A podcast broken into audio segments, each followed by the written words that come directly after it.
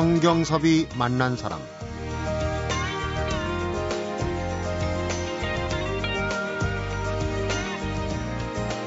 돌이켜보면 처음부터 취업 컨설턴트가 돼야 되겠다고 마음먹은 것은 아니었다. 다만 취업이라는 관문 앞에 길게 줄을 선 채 불안과 두려움에 떠는 사람들을 돕고 싶다는 강한 의지가 나를 이 길로 들어서게 했다. 성경섭이 만난 사람, 오늘은 15대 기업 합격의 비밀, 기적의 자기소개서를 발간한 조민혁 취업 컨설턴트를 만나봅니다.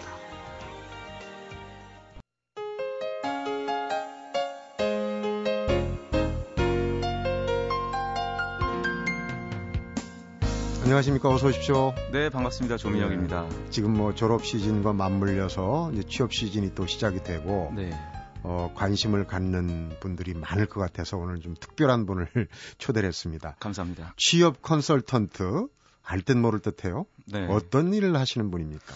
뭐 취업 컨설턴트란 표현도 하고 다양한 표현을 사용들 하고 있는데요. 네. 기본적으로는 구직자들이 가장 궁금해하는 자소서 작성이라든지 음. 면접 방법들에 대해서 멘토 역할을 하고 있습니다. 네. 그러니까 이제 취업을 돕는 걸 업으로 하고 계신데 맞습니다. 직업을 찾는 분들이 없어지지 않는 한엔 이 영원한 직업이 될 것 같아요. 그럴까요? 좋은 직업을 택하셨는데 네. 뒤에 얘기를 하겠지만은 또 이런 그 취업 컨설턴트라는 업을 맡게 되신 경위 네. 또 흘러온 네. 개인 이력이 좀 어, 다양합니다. 네. 저는 사실은 어 뭐 남들도 가고 싶어하는 대기업에서 근무를 하고 있었는데요. 네. 그 당시에 아쉬웠던 경우들이 사례들이 강- 굉장히 많아서 요런 친구들을 어떻게 하면 좀 도와줄 수 있을까를 고민하다가 음, 제가 좀 용기를 갖고 나오게 됐습니다. 그러니까 이제 대기업의 채용팀에 있었는데 네네. 어떻게 보면 뭐 딱 떨어지진 않지만 창과 방패예요. 여기서는 이제 취업을 그렇죠. 시키려고 공격을 하고 거기서는 이제 걸러내는 작업을 했는데 네.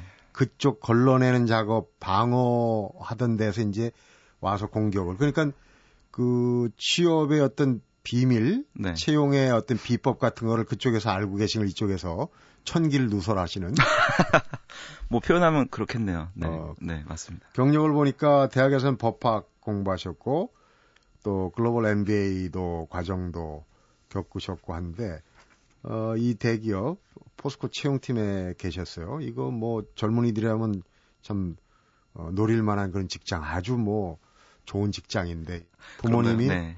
거기 그런 자리를 따뜻한 아랫목을 박차고 나온다 할 때 반대를 좀 많이 하셨겠어요? 초반에 사실은 좀 우려를 하셨습니다. 왜냐하면 취업 컨설턴트라는 것 자체가 뭐 안정적인 직업이라고 뭐 보장된 것도 아니고 음. 굉장히 진로에 대해서 과연 그렇게 선택하는 게 맞냐고 처음에 의구심을 많이 가져주셨는데 향후에 그래도 제 얘기를 좀 들으시면서 많이 응원을 해주셨고요. 무엇보다도 음. 부모님은 네가 잘할 수 있는 걸 좀 했으면 좋겠다. 남들이 보기에 좋은 것보다도 그래서 음. 잘할 수 있는 분야를 찾는다면 적극적으로 좀 지원해 주겠다는 말씀을 많이 해주셔서 큰 응원이 됐던 것 같습니다. 돌이켜 보면. 사실 자식 이기는 부모 없다고 그런 뜻을 세웠는데 그 앞에서 또 안 된다고 네, 하시는 것도 어느 정도 선을 넘기 어려우셨을 거예요. 네네 맞습니다. 그런데 지금은 이제 뭐 버젓한 컨설턴트 직을 갖고 계시고 뒤에 좀 얘기하겠지만은 네, 어 그런데 이제 취업 컨설턴트가 주로 예, 이제 이렇게 취업철이 곧 다가오는데 예. 어, 하는 구체적인 어떤 일들을 사실 어, 뭐 결론부터 말씀드리면은 학생들이 지금 가장 혼란스러워하는 게 자신이 쌓아온 어떤 경험들이 음, 과연 입사 후에 면접이라든지 또는 자기가 업무를 할 때 잘 활용될 수 있는지에 대한 어떤 그런 의구심을 많이 갖고 있거든요. 특히 네. 자신감 부분이 많이 부족해서 그 부분에 저는 많이 초점을 두고 있고요. 그런 음. 방법으로 제가 뭐 아까도 뭐 말씀하신 면접 스킬이라든지 그런 저만의 노하우를 음, 코칭을 하고 있죠. 그렇군요. 네. 실제로 그 채용팀에 있을 때 네. 그 겪었던 그 경험들이 지금 이제 그 취업을 하려고 하는 학생들한테는 많은 도움이 될 거예요. 주로 이제 그런 학생들을 가르칠 때 어떤 부분을 주로 강조를 합니까? 우선은 사실 지금 제가 학생들을 요새 만나봐도 가장 안타까운 부분이 구직 활동을 본인이 정말 원하는지에 대한 열정이 많이 부족합니다. 음, 단순히 그냥 고등학교를 졸업하고 대학교를 진학하고 마치 이러한 하나의 또 과정처럼 구직 활동을 소위 그냥 현실을 좀 탈출하고 싶은 음. 그런 어떤 도구로서 구직을 많이 정하다 보니까 그런 태도들이 면접 때 많이 나오거든요. 자기소개서뿐만이 아니라 그래서 가령 대기장에서도 굉장히 불성실한다든지 학생들이 많이 오해하는 게 면접장 안에서만 잘하면 될 거라고 생각을 해요. 그래서 그런 태도들을 제가 좀 많이 가치관을 좀 많이 바꿔주려고 하죠. 면접장 밖에서 밖에서도 굉장히 중요한 하는 행동 거지를 다 네. 예의주시라고 그럼요. 전부 다 평가 대상이 되는데 음. 사실은 학생들은 그냥 눈에 보이는 어떤 평가장 안에서의 행동이나 소위 이제 스펙이라고 대변되는 그런 토익 점수 요것만 생각하다 보니까 가령 제가 뭐 에피소드 하나를 말씀을 드리면 저 그 채용 진행을 할 때 전혀 얘기도 안 하고 담배 피러 사라지는 친구들도 있었어요. 네. 예. 네, 그런 것들도 하나의 평가 대상이 되거든요. 음. 예. 그러면은 그 채용팀에 있을 당시에 좀 답답했겠어요. 이런 거 좀 가서 얘기 좀 해주고 많이 답답했죠. 네.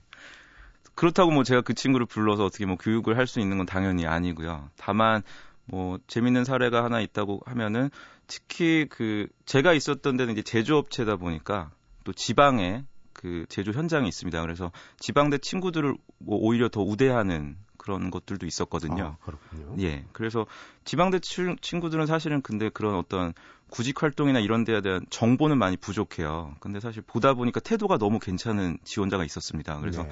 그 친구한테 살짝 면접 문제는 아니지만 우리 회사는 이런 거를 좀 강조하는데 뭐 윤리라든지 정직 음. 이런 거 한번 고민해 보면 좋지 않겠냐. 뭐 식사할 때라든지 음. 대기할 때 이렇게 조언을 해주기도 했었죠. 그래가지고 합격했습니까? 합격을 했습니다. 네. 그 친구가 지금 혹시 방송을 듣고 있다면은 또 한 번 고모하겠네요. 근데 사실 그건 네. 방향을 가르쳐 주는 거니까 그렇죠. 뭐 기본적인 소양이 돼 있으니까 또 합격을 했겠죠. 네. 아까 얘기했던 것 중에 과연 그렇겠구나 싶은 게 요즘 그 목표 의식, 방향감 이런 거 있지 않습니까? 그러니까 대학을 왜 가야 되는지, 취업을 네. 해야 되는 왜 해야 되는지 이런 뚜렷한 그게 없이 그냥 네네. 때가 됐으니까 한번 응시해보고 안 되면은 또 놀고 적극적으로 또 하지 않고 이런 게 좀 있지 않았나 생각했는데 그런 게 현장에서 너무 많습니다. 어, 느껴지는 것들이 네 어. 그냥 실례로 학생들이 가장 질문이 많은 게 전공이 내가 이렇게 진학을 했는데 가령 뭐 나는 뭐 영문학과다 뭐 전기공학과인데 당연히 전자회사에 가야 된다 또는 뭐 음. 출판사에 가야 되지 않겠냐 근데 사실 그건 아니거든요. 회사에서 원하는 인재는 전공이라는 거는 어떻게 보면은 그냥 사회에서 자신한테 입혀준 옷일 뿐이지 그거를 가지고 회사에 그대로 가는 건 아닌데 그런 부분에서 많이 갈등들을 하더라고요. 정작 음. 자, 자신이 뭐를 할지는 이 친구도 알고 있는데 주변에서 어떤 보여진 전공이라든지 토익 점수, 뭐 자격증 이런 걸 가지고 자신을 판단하는 음. 것들이 많아서 많이 갈등을 사실 하고 있습니다. 구직자들이. 이건 정체성의 문제예요. 맞습니다. 내가 갖고 네. 있는. 근데 하도 또 그런 걸 강조하지 않습니까? 네. 스펙이라고 하는 뒤에 또 얘기하겠지만은. 네. 어, 그런데 지금 이제 채용팀에서도 일을 했고 컨설팅을 하고 계신데 만약에 지금 이제 내가 취업을 하려고 하는데 잘 안 된다. 혹은 음. 이제 처음 한번 하려고 그러는데 뭘부터 해야 될지 모르겠다 할 때 찾아가지 않습니까? 네. 어떤 걸 가르칩니까? 커리큘럼이라고 해야 될지. 커리큘럼이라고 하면은 일단은 학생들이 가장 그 좀 취업을 하면서 간과하는 부분 중에 하나가 하고 싶은 일하고 잘할 수 있는 부분을 많이 혼동을 합니다. 음. 그러니까 보통 학생들이 많이 생각하는 게 자기가 단순히 하고 싶은 거를 얘기하는 경우가 많습니다. 네. 가령 뭐 소위 이제 이름만 들으면 알 법한 기업들, 특히 기업들 중에서도 학생들한테 뭐 익숙한 방송 쪽이라든지 뭐 음. 뭐 이런 거에서 막연하게 그냥 하고 싶다고 하는데 사실 회사는 일을 하고 싶다고 해서 뽑는 건 아니거든요. 그렇죠. 그래서 그런 부분들에 대해서 명확하게 인식할 수 있도록 제가 뭐 과제라든지 뭐 이런 형태로 실습을 통해서 좀 각인을 시키고 있습니다. 네.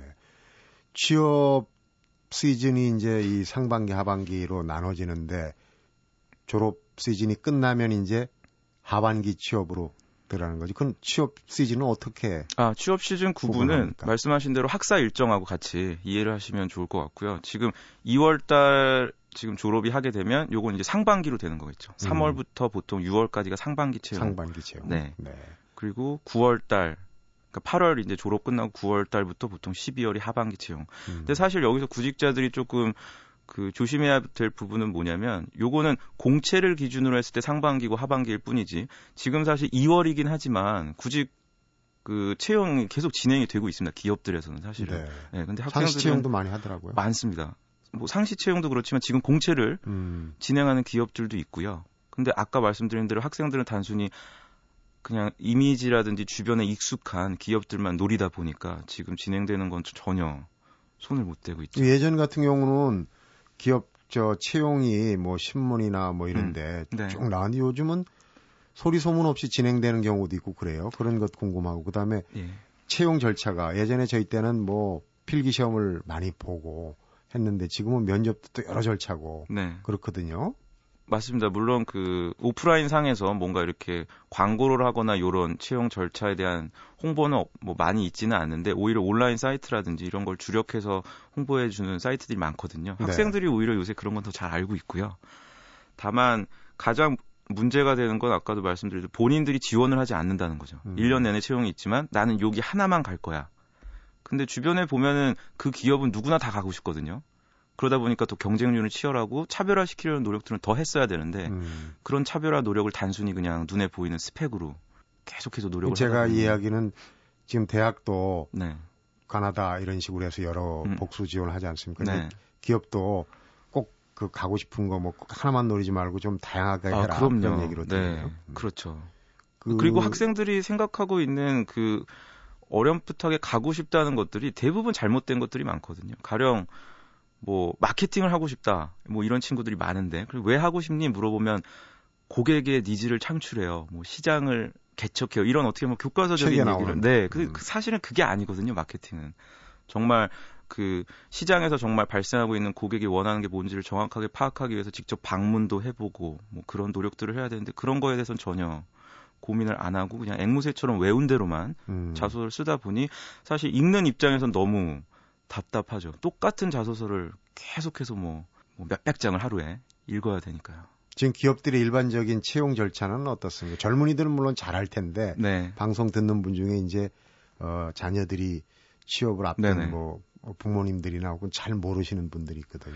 신입사원 채용 절차는 뭐 여러 가지 형태가 기업마다 있긴 하겠는데 아마 이런 형태가 보편적일 것 같습니다. 첫 번째로는 서류 심사로 지원자들 중에 그 선별하게 되고요. 서류 심 내고 네, 서류 심사라 그러면 자기소개서의 비중이 계속해서 커지고 있습니다. 그 부분은 뭐 또 계속해서 말씀을 드리겠지만 그 다음에 인적성이라는 시험이 또 요새는 많이 쓰이고 있습니다. 음, 소위 이제 필기 시험이라고 그래서 네, 네, 인성하고 적성.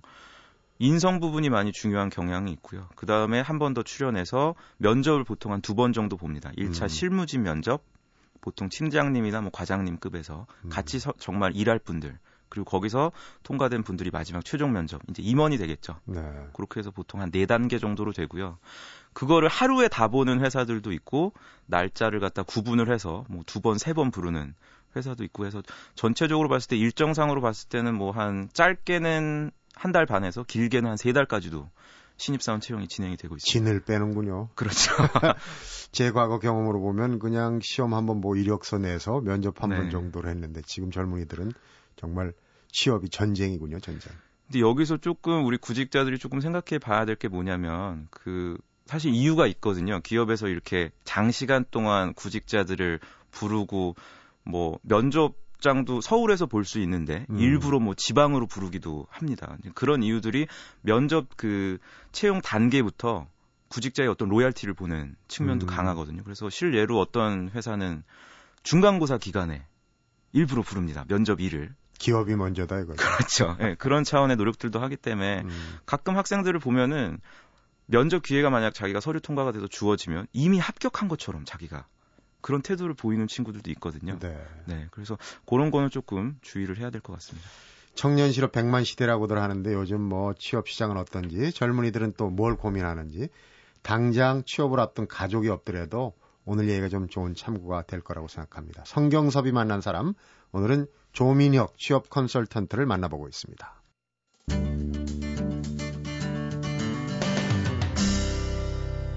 성경섭이 만난 사람.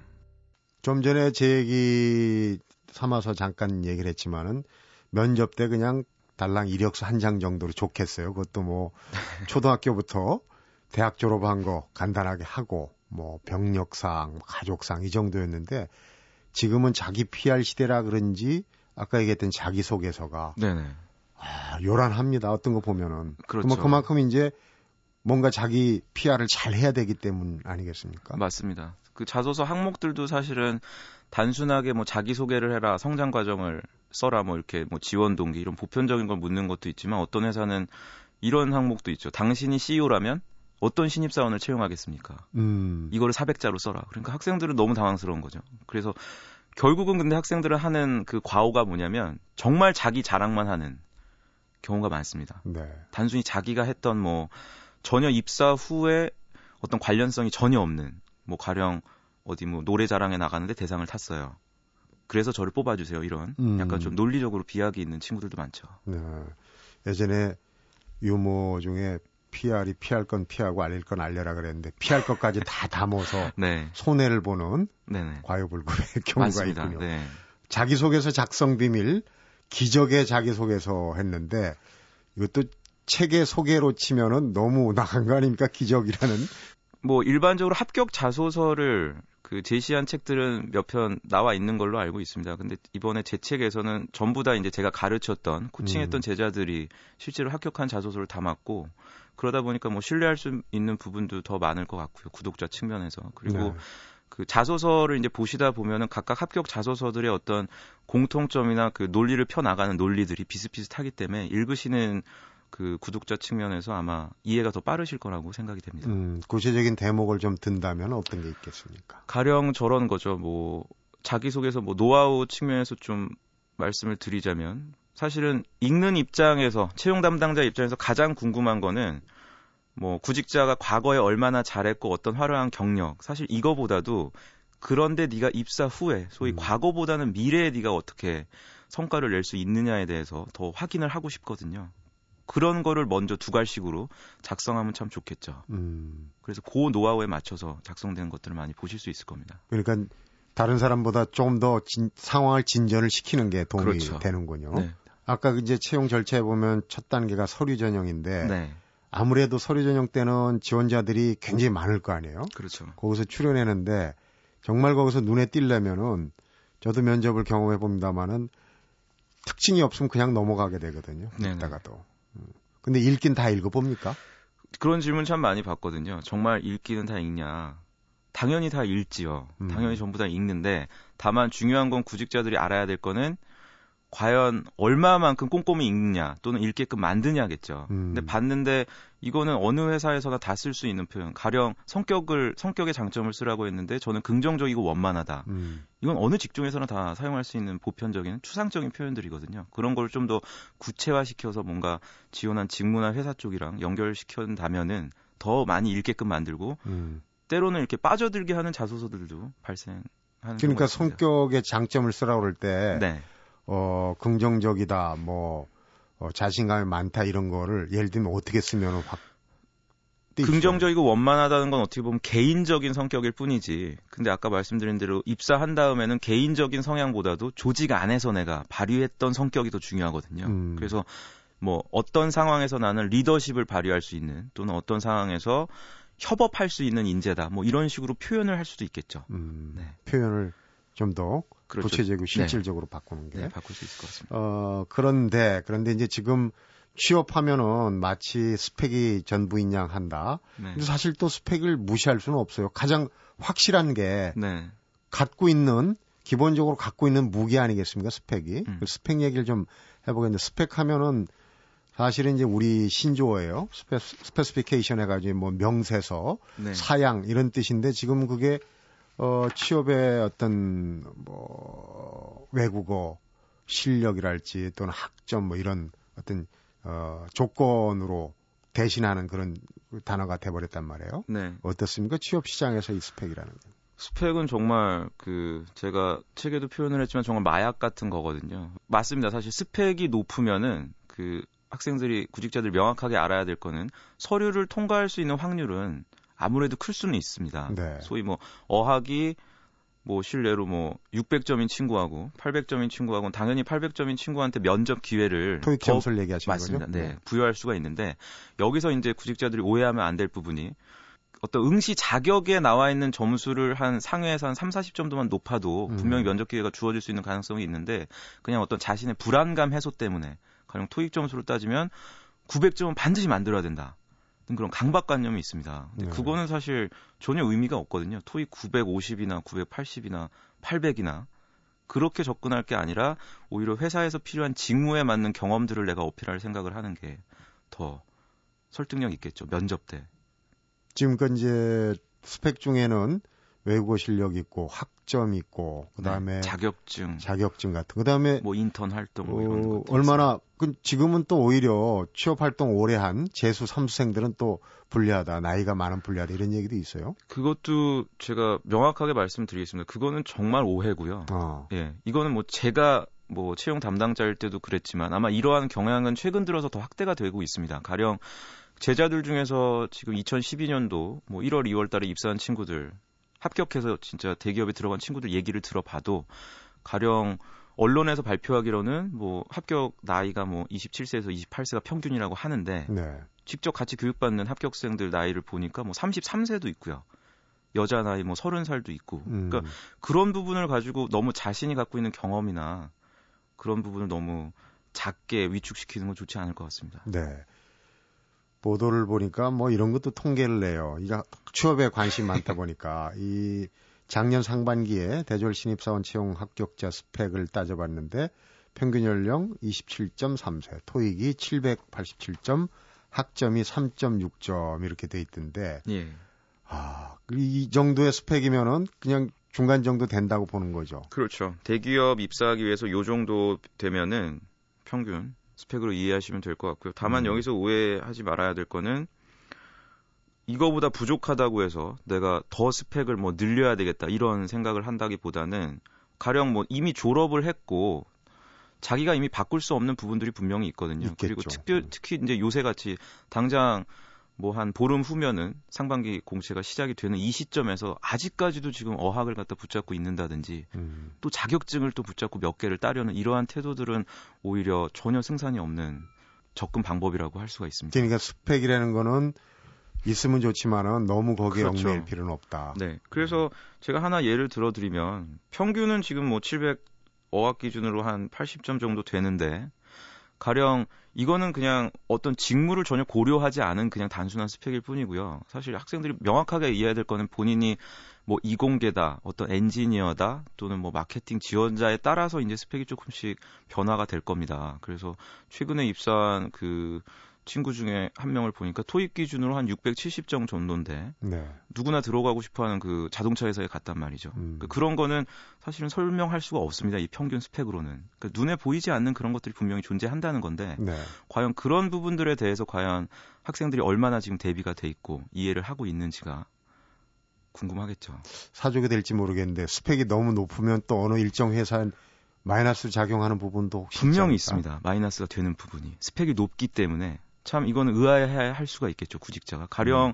그 업무 환경이 굉장히 힘든 소위 고객과 아주 밀접한 가까이 있는 그런 뭐 매장 관리라든지 음. 가령 뭐 편의점 업계 이런 데는 스펙이 오히려 높게 된 친구들이 입사하면은 힘든 환경을 견디지 못해서 이탈할 수 있는 것들이 더 강하거든요. 자기가 음. 아무래도 어학 점수가 높다 보니까 못 견디고 다른 회사로 가는. 그래서 아예 채용 그 단계부터 너무 높게 되면은 거르는 참 음. 이러한 형상들도 있는데 사실 구직자들은 이런 걸 전혀 바라보지 못하고 있죠.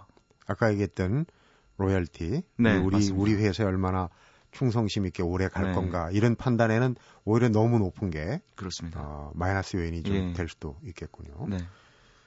취업 컨설팅 얘기를 듣고 있는데 지금 주변에 이 취업을 앞둔 젊은이들 어, 계신 분들 얼마나 도움이 되고 있는지 궁금하네요. 성경섭이 만난 사람 조민혁 취업 컨설턴트를 만나서 얘기 들어보고 있습니다.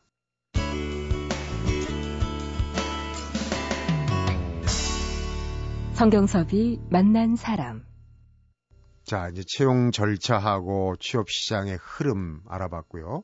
그 다음에 스펙도 자세하게 얘기를 해봤습니다. 이제 오늘의 본론인데, 자기 소개서. 네. 어, 사실, 자기 소개서는 취업뿐만 아니라 우리가 일반 누구도 요즘 같은 때는 내가 어떤 사람이다 꼭 글로 안 쓰더라도 자기 자신을 정리한 어느 정도의 내용을 갖고 있어야 될 것 같아요. 맞습니다. 그러나 취업 때는 이제 더욱 중요하다고 생각이 드는데 키포인트부터 좀 짚어보겠습니다. 우선 자기 속에서 이렇게 쓰면 낙방거사다. 네. 다양한 형태가 사실 있는데요. 제가 뭐 간단하게 말씀을 드리자면 요런 세 가지 형태는 좀 여러분들이 피하셔야 될 것 같습니다. 첫 번째는 단순히 그냥 회사를 찬양하는 사례입니다. 당, 그 내가 지원하는 회사가 너무 대단하고 명실공히 뭐 이 업계의 최고기 때문에 지원한다. 사실 읽는 입장에서는 이미 알고 있거든요. 네. 저희가 최고인 분야는 더 궁금한 건 그래서 지원자 당신이 어떠한 성취를 내줄 수 있느냐인데 그런 부분에 대해서 전혀 언급이 없는 음. 요 점은 반드시 주의하셔야 될 것 같고요. 두 번째는 어떤 지원자의 직업관과 관련된 문제입니다. 가령 회사에 지원하는 거를 단순히 자아 실현한다는 입장에서 지원한다는 친구들이 많거든요. 가령 음. 입사 후 포부를 작성해라 라는 항목이 있는데 MBA를 가겠다든지 또는 기회가 되면 반드시 해외 근무를 하겠다.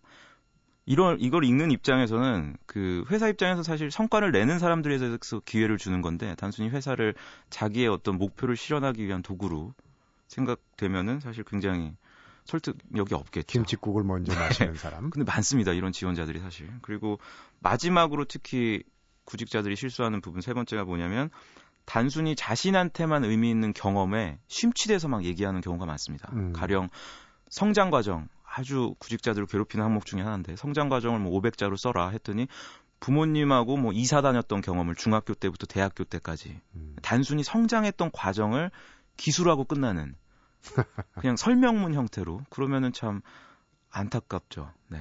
그러 그러한 어떤 과정에서 내가 구직자로서 어떤 형성된 가치관이 입사 후에 음. 어떤 기여를 할 수 있는지로 그러니까 얘기를 끌고 나가야 되는데 소화신데 그래서 맞습니다. 어쨌다는 네. 거냐 네. 이 부분이 없이 그냥 구구절절 네. 과정만 얘기하는 거 그건 또 감점 요인이 그래서 요 세 가지는 반드시 좀 작성하실 때 주의를 하셔야 될 것 같습니다. 음. 요거는 특히 면접 때도 마찬가지가 될 것 같고요. 자기소개서에 국한된 얘기가 아닐 것 같습니다. 음.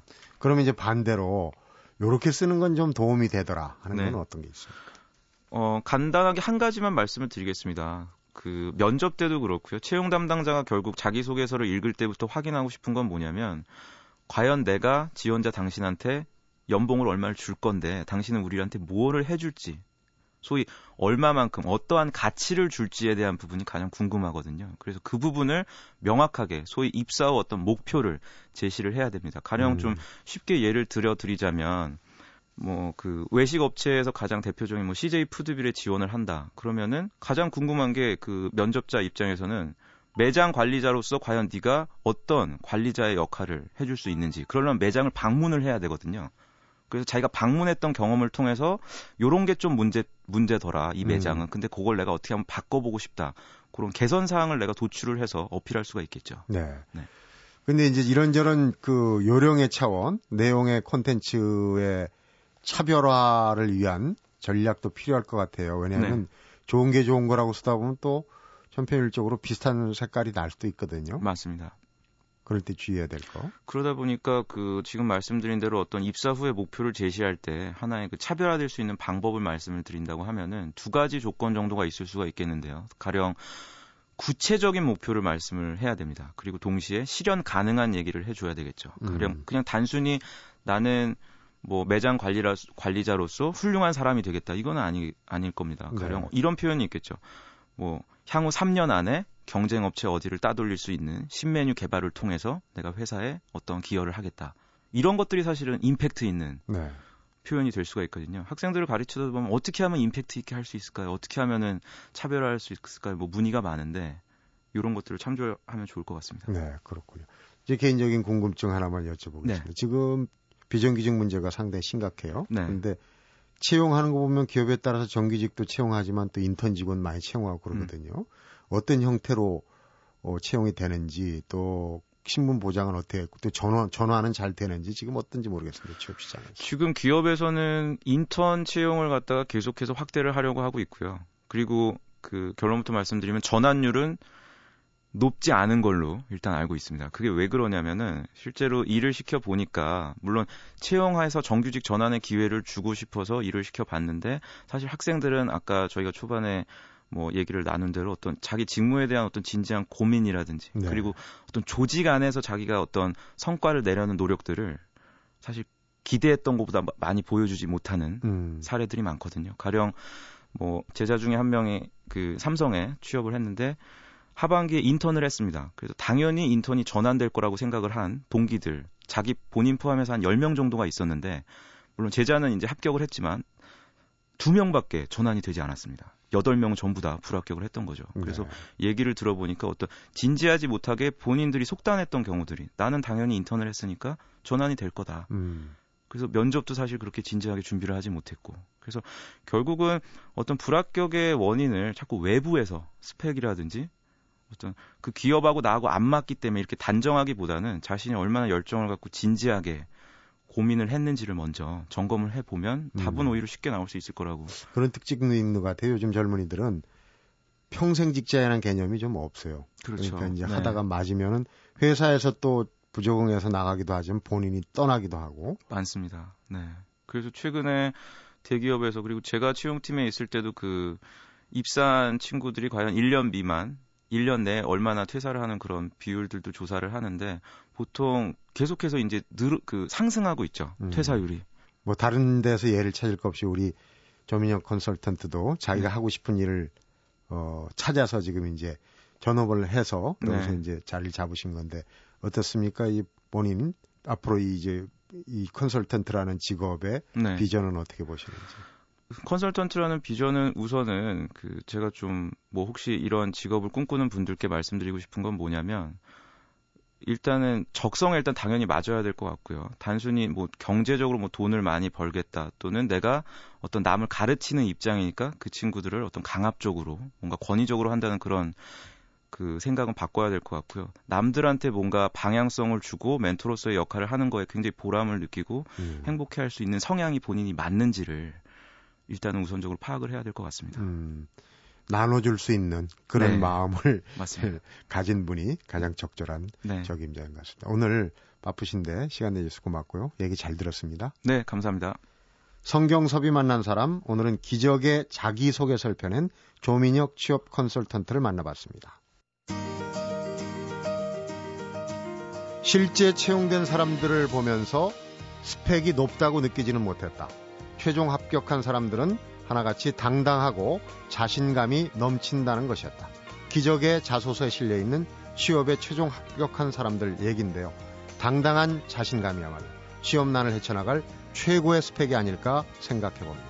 성경섭이 만난 사람 오늘은 여기서 인사드리겠습니다.